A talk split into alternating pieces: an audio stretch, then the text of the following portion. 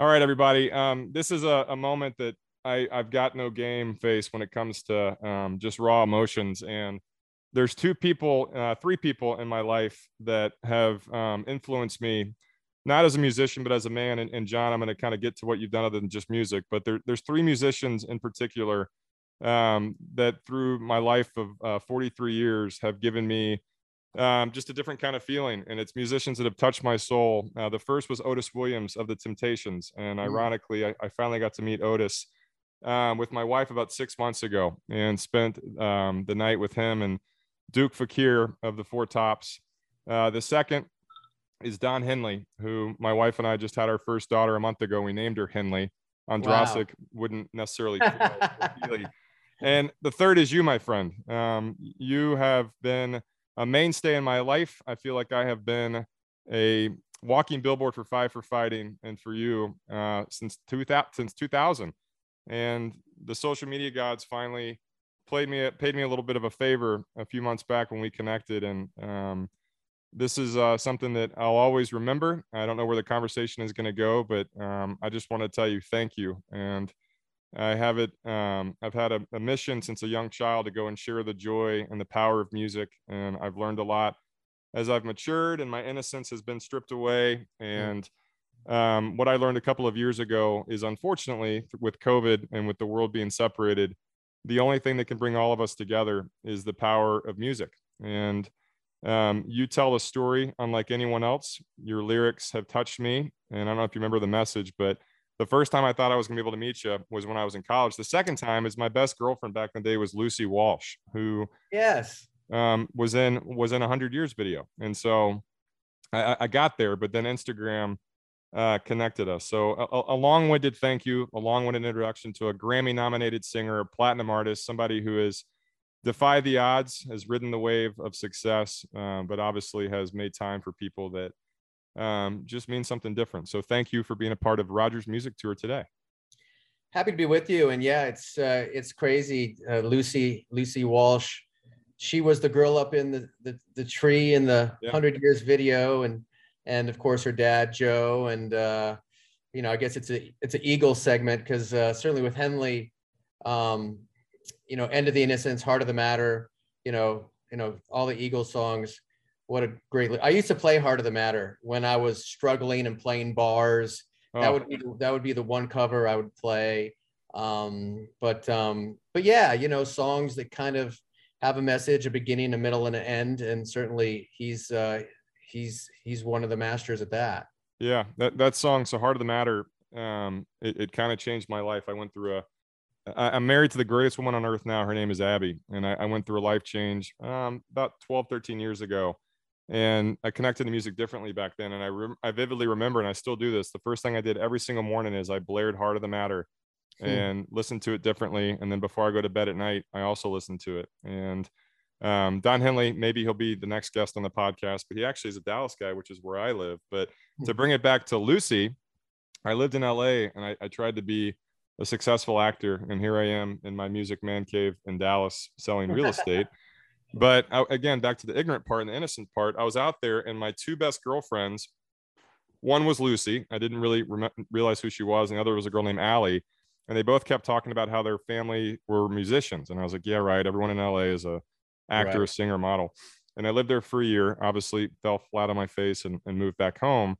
And then Lucy called me like six months later and she said, hey, my dad is playing in this concert called the Crossroads Guitar Festival with John Mayer and B B King and Eric Clapton. And I was like, what? Who is your dad? And she said, Joe Walsh. And the other girl, her name was Allie. And long story short, she would always reference her pop star cousin. And when I was trying to kind of figure my way out in the world of marketing, I got these t-shirts printed and it said, Rogers Healy is my realtor. And I sent it to like my famous friends, and Allie lost hers. And a week later, uh, Britney Spears was seen shaving her head and kind of losing a little bit of her Uh, uh, uh, losing her mind. And she had a shirt on the whole time that said, Rogers Healy is my realtor. So her cousin was, was Britney Spears, but um, I, I, I digress. And, and, and again, John, this is just, this is just a huge honor. And the, the purpose of this show is to get to know the artist, hopefully build a friendship, uh, know what's important to you. And I know that we're going to give as much love as we can to what kind of world do you want dot org or dot com.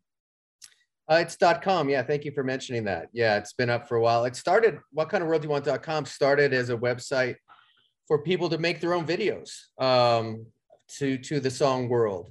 And uh, we would get sponsors, and, and the more clicks you got for your video, you would kind of pick one of five charitable causes. One couple were troops charities, like with Warriors. One was Augie's Quest, my my pal, my my mentor, who's Augie Nieto. Augie Nieto, yeah, Augie Nieto. You know, you know the deep cuts, yeah. Augie, Augie has a crazy, ironic story. He was kind of the founder of Life Fitness, made millions of dollars, sold the company, married his high school sweetheart, was on the cover of all the fitness magazines because he ran a dozen marathons and built basically the elliptical. And tragically, he got A L S. And oh, no. uh, but he's kind of a miracle. He's, you know, as he would say, he's going on his fifteenth anniversary with A L S, and and um. So, you know, I've been involved with him forever. So we would use the website to raise money for him. And then once it kind of ran its course, we really didn't use it. But now with some of my, you know, efforts in Afghanistan and Ukraine, we've kind of resurrected what kind of world you want dot com to take donations through the Blood on My Hands video, and now the Can One Man Save the World project. So uh, yeah, it's, uh, I mean, the, the song really, I got so frustrated with a lot of these, you know, Hollywood entertainers getting on their soapbox, lecturing us. And What Kind of World Do You Want is, is really about do something. Don't talk about it. If you have, if you have a passion, if you have an issue, um, get out and do something. Um, don't just lecture the rest of us. And it's a, it's a take action mentality. So I've, I've really appreciated the folks who've supported it and supported me, and you who've supported the website. And we certainly in this day and age have a lot of work to do on that front, um, with so many crises around the world. Yeah, I I agree. And, and again, to speak to my ignorance, I, I don't think I really watched the news other than what benefited me until COVID.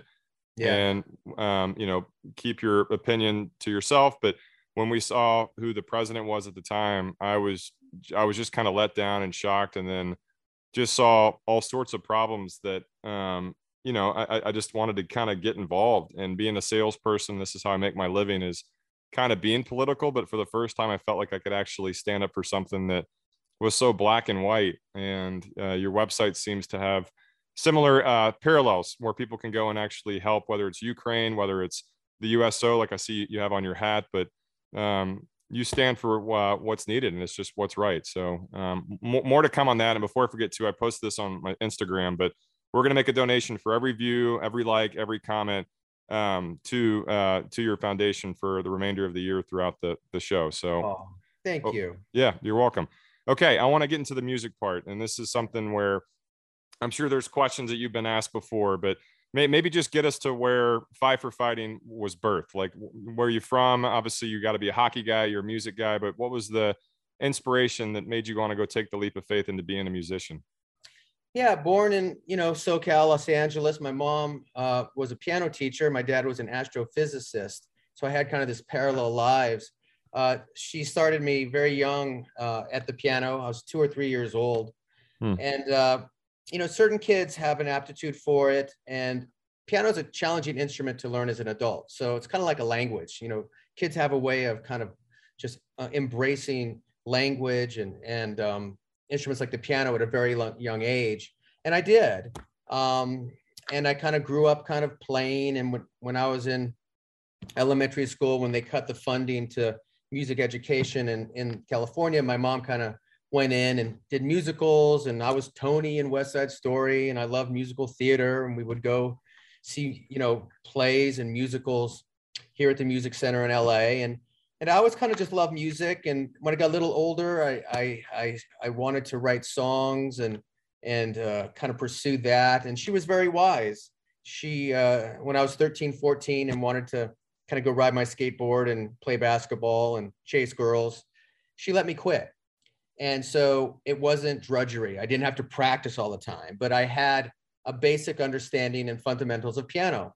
Hmm. So I, um, so I started writing songs because it was fun. And I bought a little reel-to-reel tape recorder, and I started doing little productions, and and I would kind of write songs and I would record them, and kind of started around fourteen. At fifteen, my sister got a guitar for her birthday. So I kind of quickly kind of co-opted her guitar and taught myself a few chords. And kind of from then on, I, I was just kind of writing and playing and recording all the time. Um, even kind of through college, I had my, you know, my my recording set up in my in my dorm, and uh, you know, I would play at the high school parties. And when I was seventeen, I wanted to find Steve Perry's voice teacher because I love Steve Perry. Oh, wow. From Freddie Visalia, Mercury. California, Steve Perry. Yeah, Steve Perry from Journey. And, you know, of course, I love the Freddie Mercury, Steve Perry, the iconic, the iconic singers. So I found him and I started training vocally. Um, oh, you, you literally found Steve Perry's vocal coach. I did. Yeah. He, he wasn't with him for like multiple years, but he was one of the guys that worked with Steve right when Journey was starting. And, uh, you know, to And, and it was hilarious because once I started going to this guy, he kind of became the voice teacher for the rockers. So I would be there and Axl Rose would pull up, or oh my gosh, Jack White would pull up, or Dawkins would pull up, or oh my gosh. You know, and, and then and then he started working with, you know, um, higher and higher kind of celebrities and singers. But everybody kind of trained classically. And so I trained classically as, a, as an opera singer. Um, because that's kind of what these, uh, many of these rock singers do. You know, Freddie Mercury trained um, classically.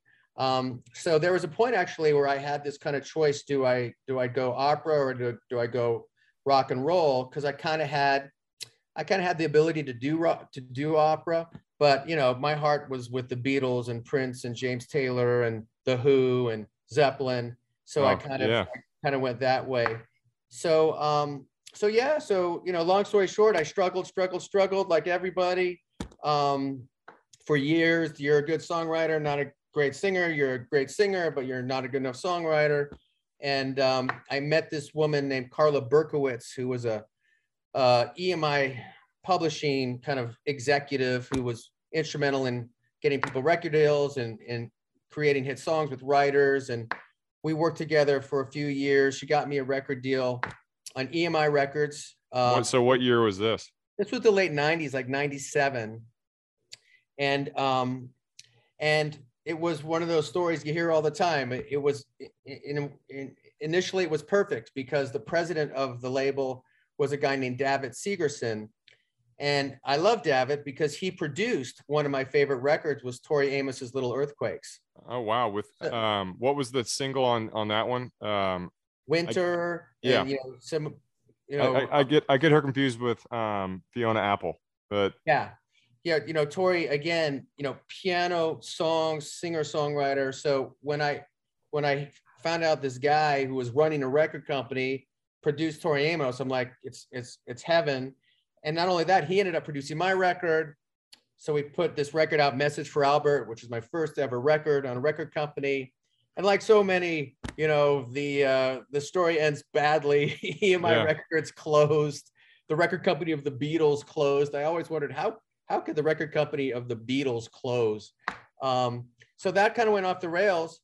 But this Carla Berkowitz, uh, who I eventually married and uh, is the mother of my two children, and we'll be celebrating our twenty-fifth anniversary mm. uh, this September. She kept seeding, she kept seeing. Thank you. She kept seeding people my demos.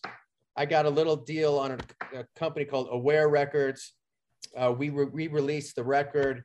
Um, I'd had a, I'd had a couple new songs I'd written. We put out a new record. We had no budget. Made the whole record for fifty grand. We'd go into the studio at midnight because we couldn't afford the day rates. And that record had a song called Easy Tonight on it, which they liked. Shotgun fire and nobody's home. I got two dimes in it. See? Yeah. And it's the only song of mine that's ever written on guitar. The first Five for Fighting hit, this piano guy, was a guitar song. Hmm. And, and so it went out, and uh, Aware was through Columbia Records. Columbia didn't even know I was on the label, but it was a number one hit at the triple A radio format. And triple A is kind of where songwriters start. You sell no records there, but you kind of get a presence. And because Easy Tonight was a number one hit, the labels like Columbia Records is, who is this guy? Who is this Five for Fighting band? And I'll tell you the Five for Fighting story later. Yeah. And and they said, well, let's let's give another another song. And they said, what song do you want? And I said, well, I have this little song Superman people seem to like. And they're like, oh, it's too slow. It's too much of a ballad. The male singer-songwriter's dead. It's Lil Affair. It's, you know, it's uh, grunge music. It'll never work. And I said, well, if, if I get one one last shot, you know, and this is it, and I'm going down in flames, let me go down with this song that seems to be resonating. And and over time, you know, Superman resonated, and we're talking today. But that's kind of the long, short story of sitting at the piano at two years old to actually having a career and kind of living my life's passion. Yeah, I, I love that. And I, for what it's worth, the first thing, the first song I heard of y'all was not Superman. I remember vividly living in the fraternity house. So this was in, it was like either late ninety-nine or two thousand, and Easy Tonight came on. There was a lady named Delilah. Oh used, yeah. Okay. And it was like, and I was the only weird nineteen year old that was sitting there late at night, listening to Delilah, trying to find the next Mark Cohn or Bruce Hornsby or yeah, whoever it was. And Easy Tonight came on the radio. And this is before high speed internet. This is before Pandora. And I remember sitting there, I was like, who the hell was this? I don't remember who the name was. And I had to sit there for like six or seven hours to loop back over.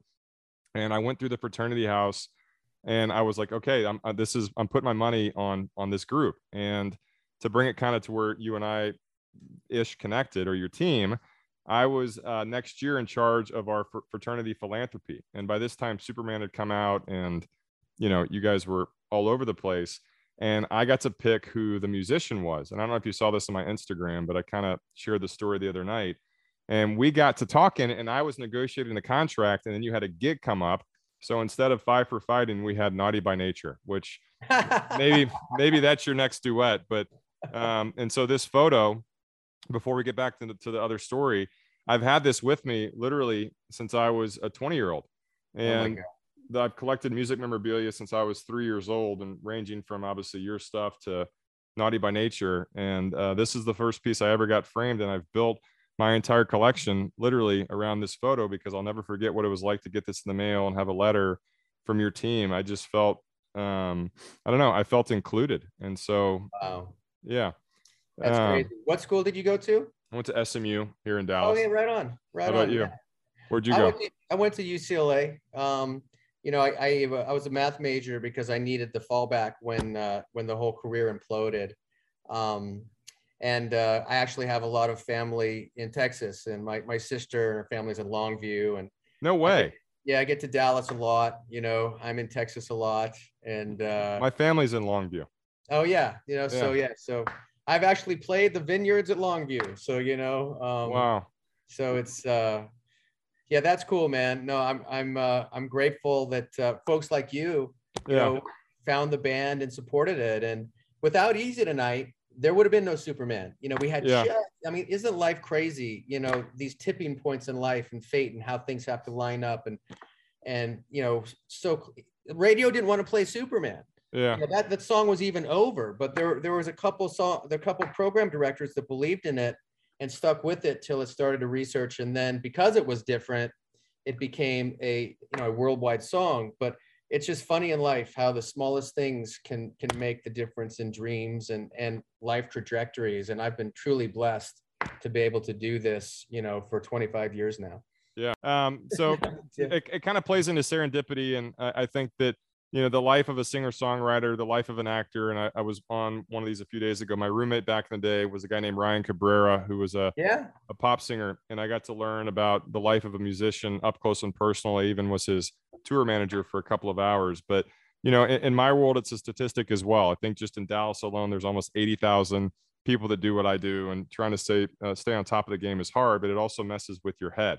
And for right. you to go and play high school parties, and then to go and be turned down, and to be at a label that no one knew about. And then your now wife obviously was your, was your literal cheerleader. But w- what was that like, the peaks and the valleys, and finally getting to a point where Superman came out, but then realizing that, you know, you kind of have to get back to the grind to stay relevant?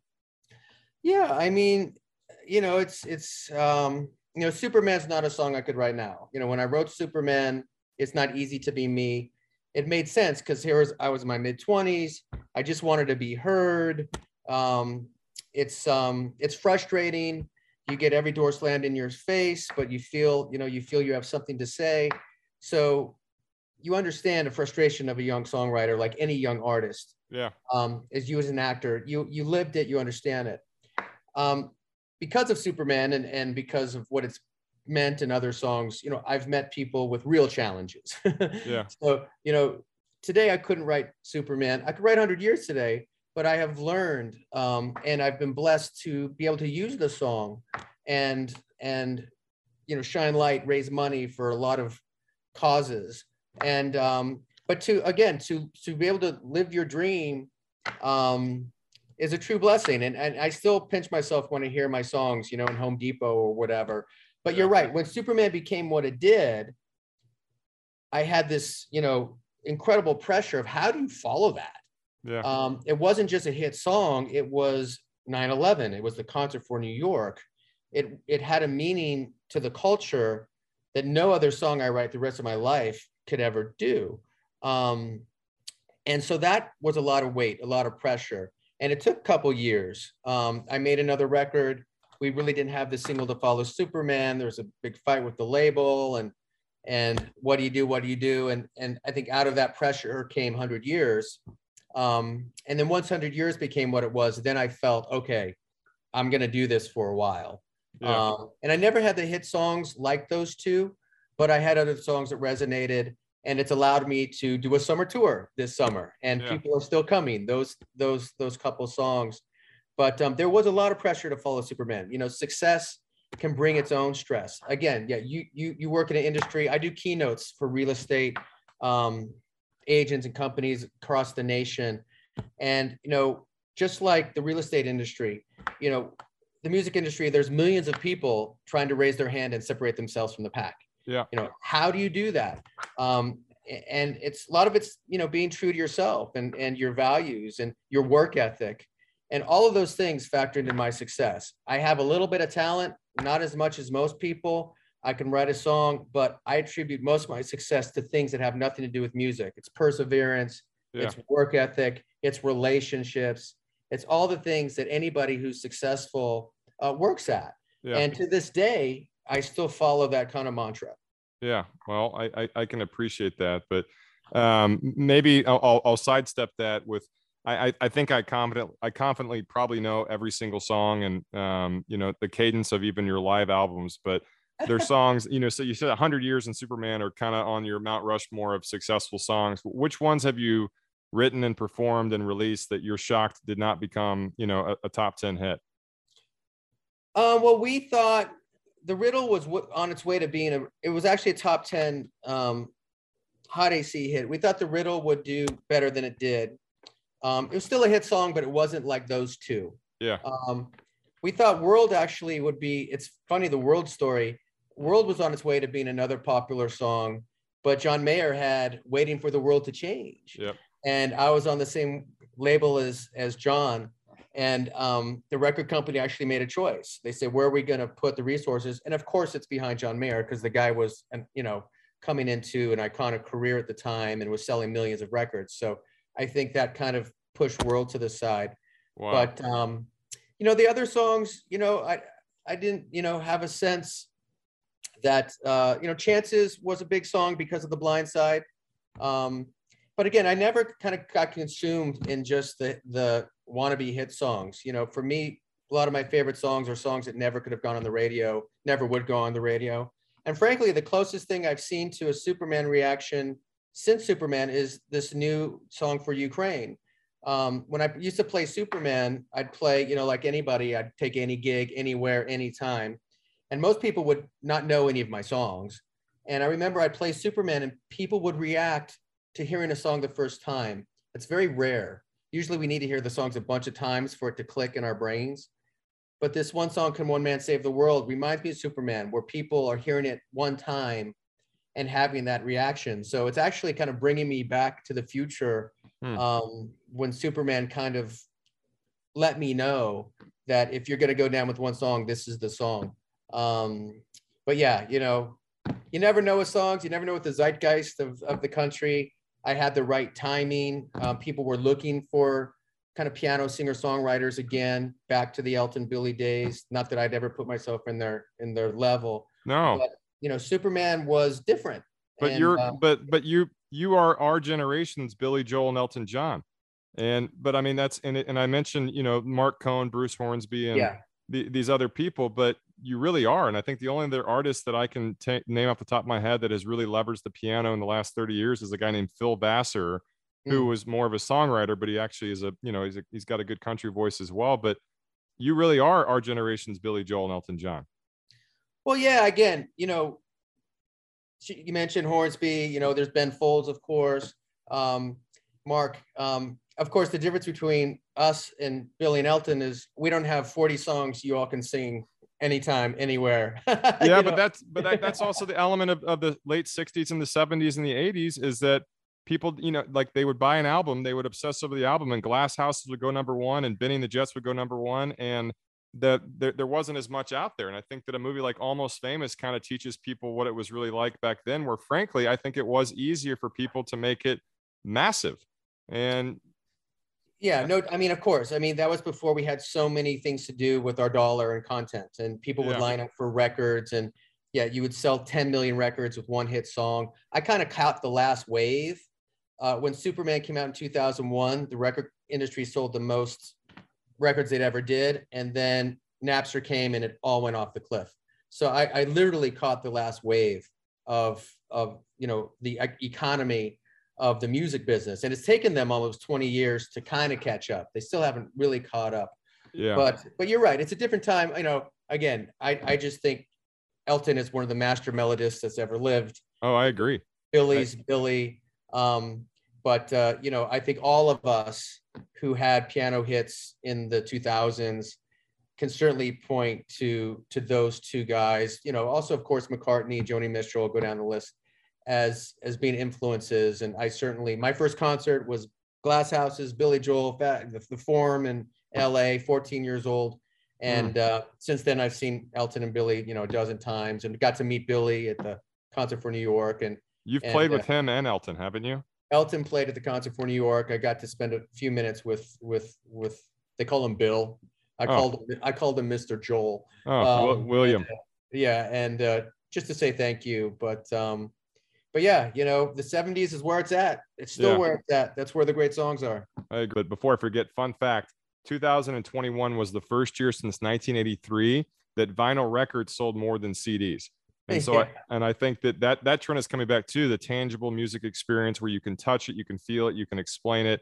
And for a singer-songwriter like you and a piano player, I think that's going to even be a bigger wave because people can actually connect with you. I heard a few years ago, my mentor forever has been trying to get me to become a, a book reader, and it's never going to happen because I love music too much. But he told me, when you find a good book that you love, you're having a conversation with the author. Mm-hmm. And I feel like when I listen to a Five for Fighting song, one of your songs, I feel like I'm having a conversation with you about the song, because I think that you're part of a dying breed as well, where you're actually writing the songs that you're singing, which connects you to them right. like Superman did. So, okay, here's a fun music question. You're on a, a deserted island. You're only allowed one song, actually two songs. You're only allowed one of your songs and you're allowed someone else's song to play on repeat forever. What are the two songs? Oh, and we're going to start with, with your song first. Well, we, I could take twenty minutes to answer this question. I mean, the easy answer is one hundred years. Because I can grow up with it. I wrote it in my mid twenties, a little late, later twenties, um, with two little kids. You know, now I'm in the bridge. One day I'll be in the vamp. Mm. I never get tired of singing that song, so I kind of live with it. I, the other question's hard because any song I pick that I'd have to listen to for the rest of eternity, I would eventually hate. Um, Well, it doesn't have to be, it's not on loop, you can, but it's, you have access to one song. I'll, I'll tell you mine. Mine would be The Weight by the band. I, okay. I, so. It's, it's hard, you know, cause you know, I love Zeppelin. I love the Beatles. I love, I love, you know, One by U two is a wonderful song. Um, I used to play One by U two all the time, but again, I am such a Beatle file. Um, it could be Let It Be. It could be Long and Winding Road. Um, Probably wouldn't be an Elton song because then I, you know, Billy would be mad at me, and it would be a Billy song because Elton would be mad at me. Not that That's they'd smart. Be mad at me, but I'd be mad at myself. Yeah, um, political. I like it. Yeah, so you know, again, every day changes. I'll just say Long and Winding Road because we're here, and it's such a beautiful melody and and uh, a brilliant song. I love it. Um, it's a fantastic song. And, and before I forget, I got to tell you, first of all, the song One by U two. To the best of my knowledge, it's about Bono's love for his bandmates and how no matter what, no matter how successful they got, they would never become unban- disbanded. So I thought that was great. But my second funny story, if you get bored and you go to my Instagram, like three months ago, right before we had our first child, people just know I'm into music. And I got a phone call and they said, hey, come to this Tex-Mex restaurant. Bono is here. So I literally dropped everything. I raced there. I get to the front of the line, do my thing, and get a photo with him. Come to find out it's fake Bono. And so um, one, one of literally the best moments of my life. And then one of the worst moments of my life when my mom called and said, Rogers, zoom in on his ears. It's not him. And then uh, ended up, if you get bored, go to bono double dot com. Okay. So Beatles, uh, Bill Joel, Elton John, um, all, all, all the big superstars. You're, you're forming a super group. Who, who's in your band? And it, it don't it doesn't have to be harm doesn't have to be harmony, but who, who who's your bassist? Who's your guitar player? Who plays backup piano? Who, who's in the band? Okay, my bass player is my buddy Rudy Sarzo. Rudy Sarzo uh, was in Quiet Riot, White Snake, wow, and, and Ozzy Osbourne. I met him in Malibu. I was just out of college, and we were kind of staying in the same kind of complex in Malibu. And I'd meet this guy by the pool. I knew he was a rock star, I could tell. And he was my almost famous guy. He took an interest in me. He loved songwriting. He loved my songs. He was a closet Barry Manilow fan. No way. His, his claim to fame was licking his bass in his videos. Wow. He, it, but he would take me to these concerts with Whitesnake when it was like Whitesnake. Here I go. Oh, yeah. Hits. And so I would be the little kid in the elevator and they'd say, all right, come on. You can't go into that room, but you can come into this room. And he was so supportive of me. Um, At, at that age. So Rudy would be one. The, the guitar player would be similar, a guy named Scott Sheets. Scott Sheets was Pat Benatar's wow. uh, guitar player with Neil and wrote Fire and Ice. And I actually met him very uh, early out of college.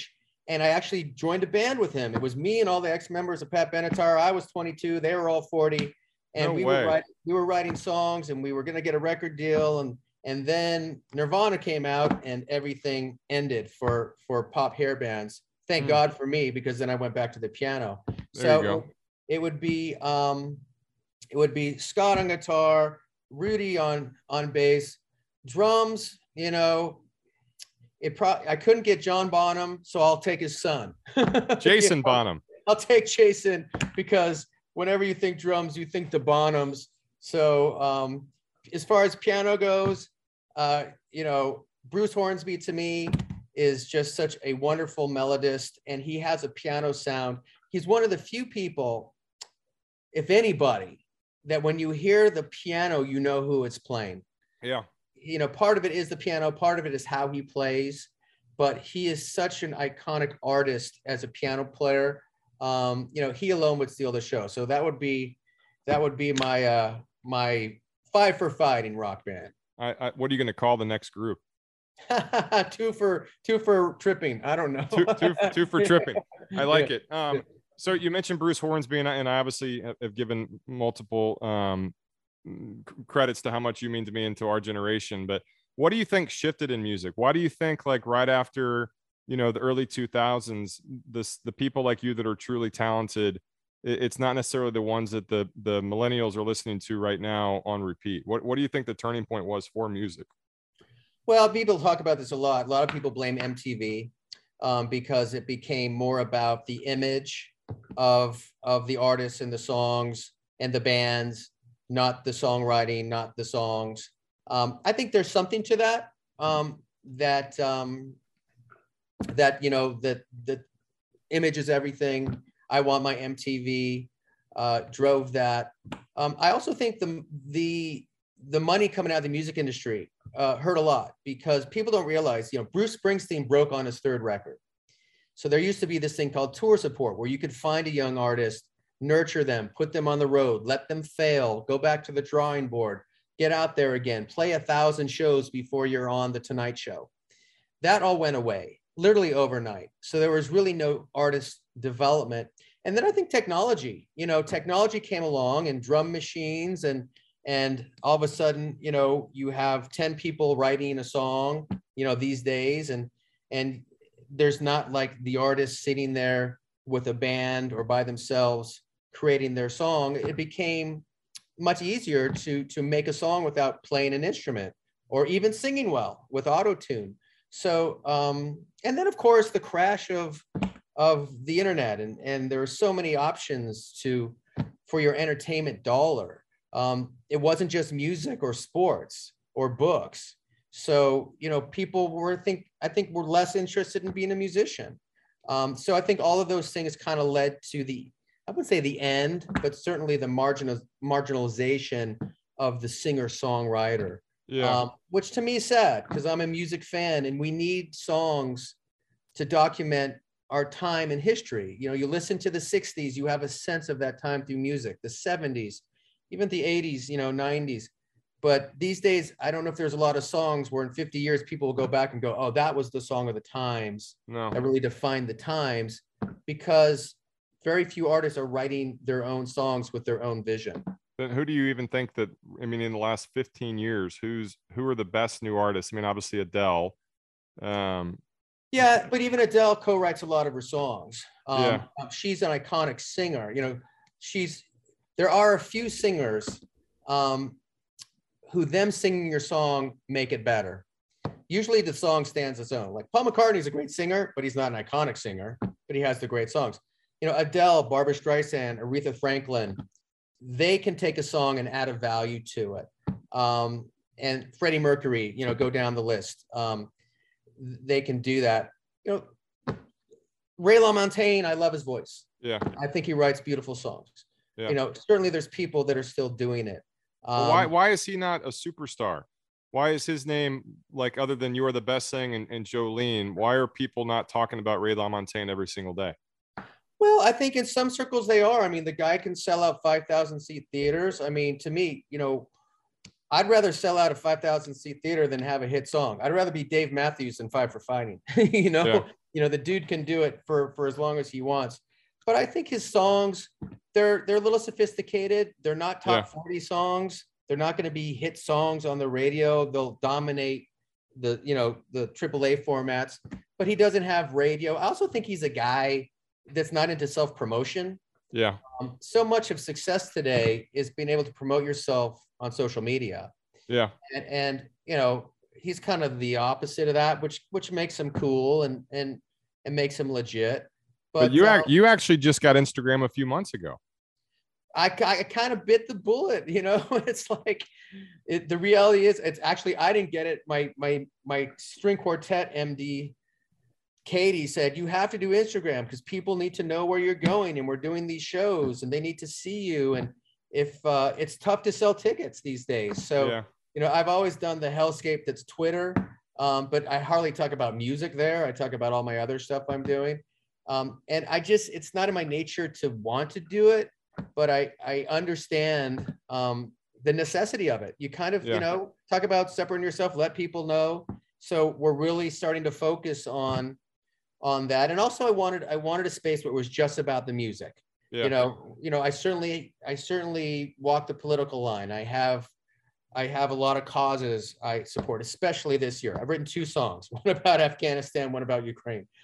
I want people to have a space so they can go where it's, if they don't want to deal with all that other stuff, it can just be about the music. And that's what the Instagram, you know, yeah. page is going to be. Um, So, yeah, so we're doing it. But again, it's not in my nature to do it. And yeah. that's why you hire somebody or you just kind of like kick and scream and, and do the best you can. Well, here, here's the question I've been wanting to ask. How in the hell did you follow me on Instagram? I woke up and I thought somebody was messing with me. I was like, Five for Fighting is following me on Instagram. Was that just a literal random happenstance? No, that's, you know, that's me and Katie. You know, we part of doing it is interacting with the people that follow you, you know. Yeah. Um, I remember when Twitter came out, I had a friend, Andrew Breitbart, and he would always follow the people with the least followers huh. because those were like real fans. Yeah. You know, it, yeah, you, you know, it's great. I have friends that have millions of followers when they retweet your song. But again, that's the business side of it. Yeah. But, you know, you kind of want to be able to interact with, um, I remember A O L Instant Messenger. Remember oh, that two hundred oh, years ago? Rogers age seventy-five, duh.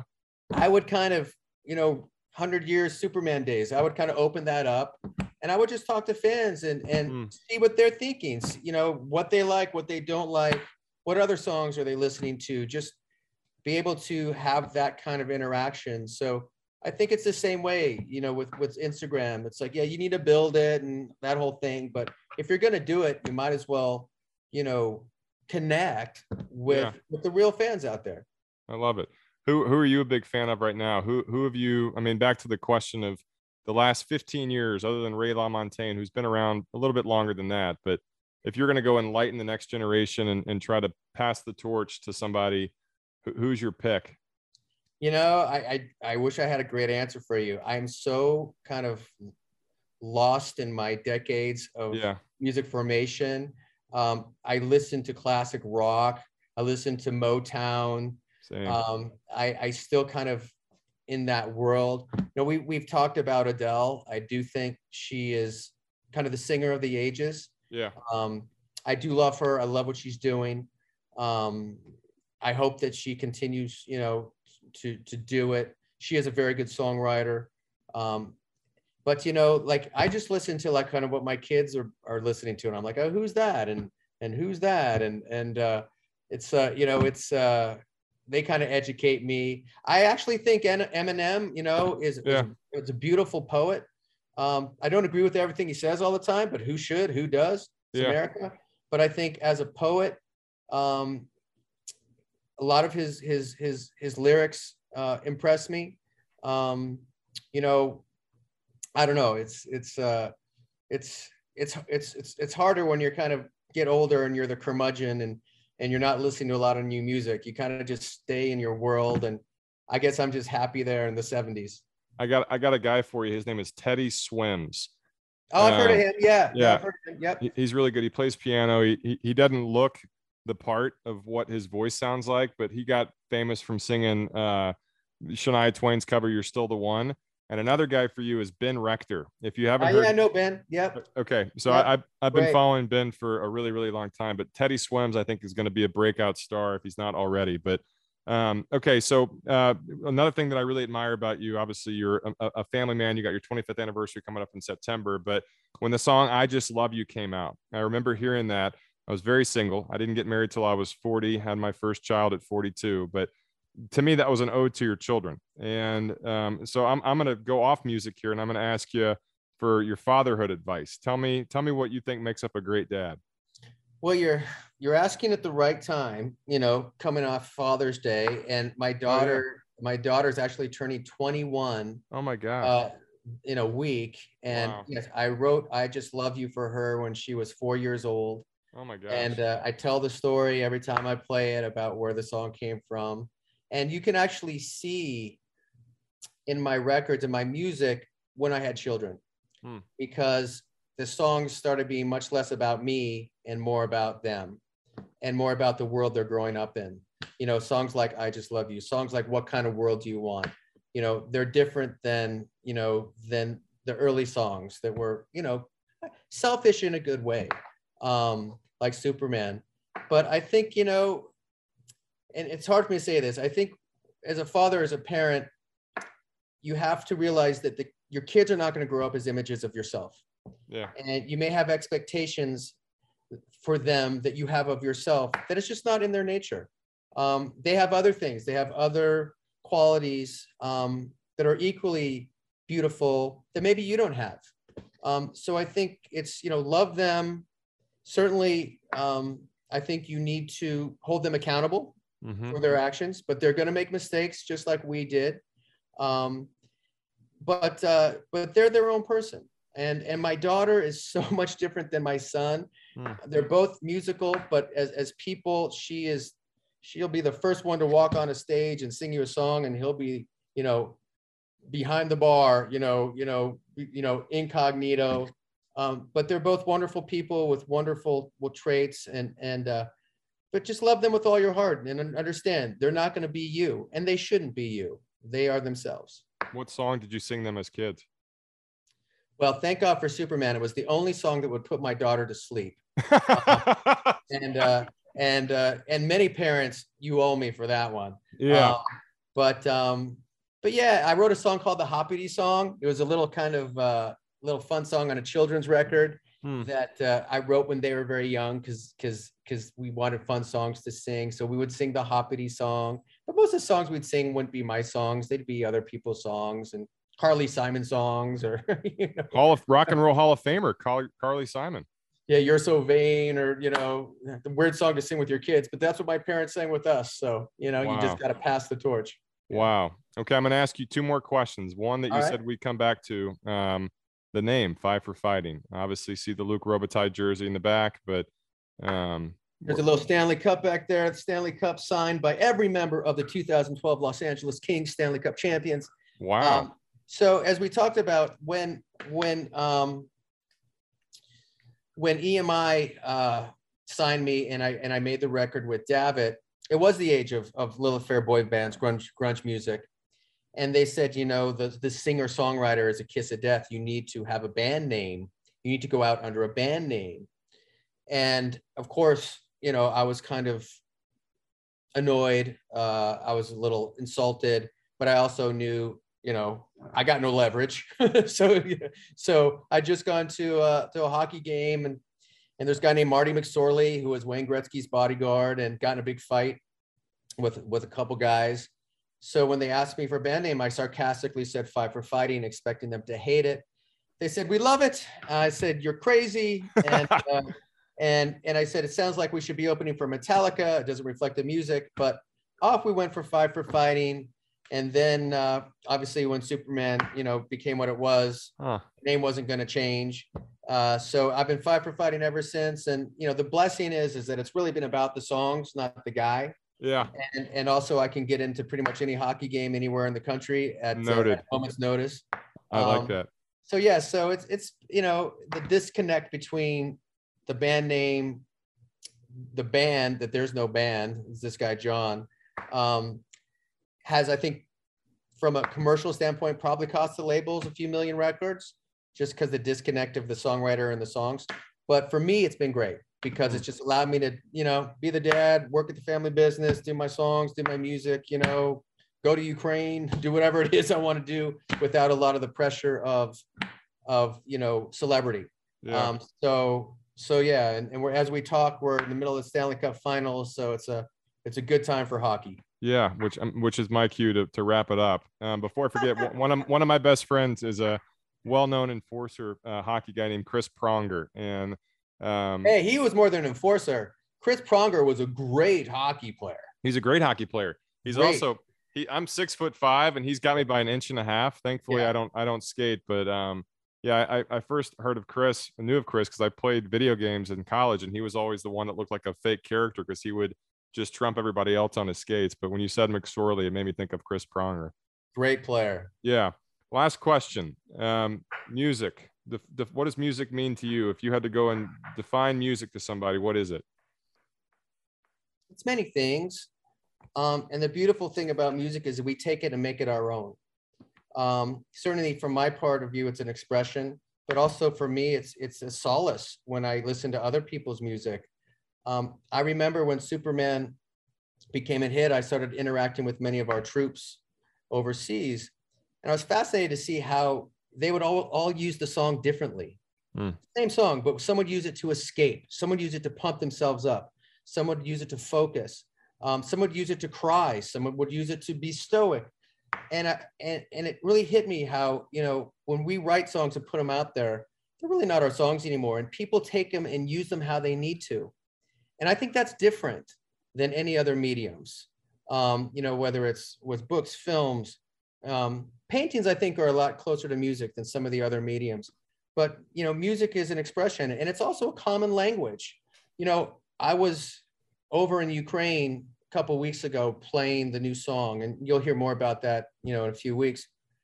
But many of the people there that I was playing with, and many around the settings, they did not speak English.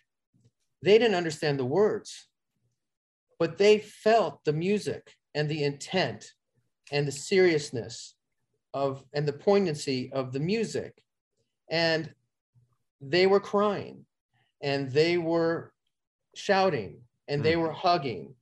And I think only music does that, because it is a true universal language, and that's why for me it has been the blessing of my life. I love it, and I think that that's how we end it. uh John, this is uh my selfish last question is, do you want to be my friend? And, and ho hopefully we're we'll, already friends. I, I like it, but um, yeah, thank you for the gift of your time and for the gift of your music, and for people that are purists and uh, want to pass the torch. I, I really do feel like you are our generation's uh, piano man and, and songwriter and storyteller. So on behalf of all of us, thank you. And I'm really excited to get this interview out into the world, and so people can uh, get to know you a, a little bit more and a little bit differently. So thank you so much for this gift and for, for being my friend and for allowing a crazy message on social media to end up turning into something this beautiful. So thank you very much. Thank you, Roger. It's been a pleasure. And uh, it's great to finally meet you in person. You too. Hey, it's Sean Andrasik from Five for Fighting. Welcome to Roger's Music Tour. Let's rock.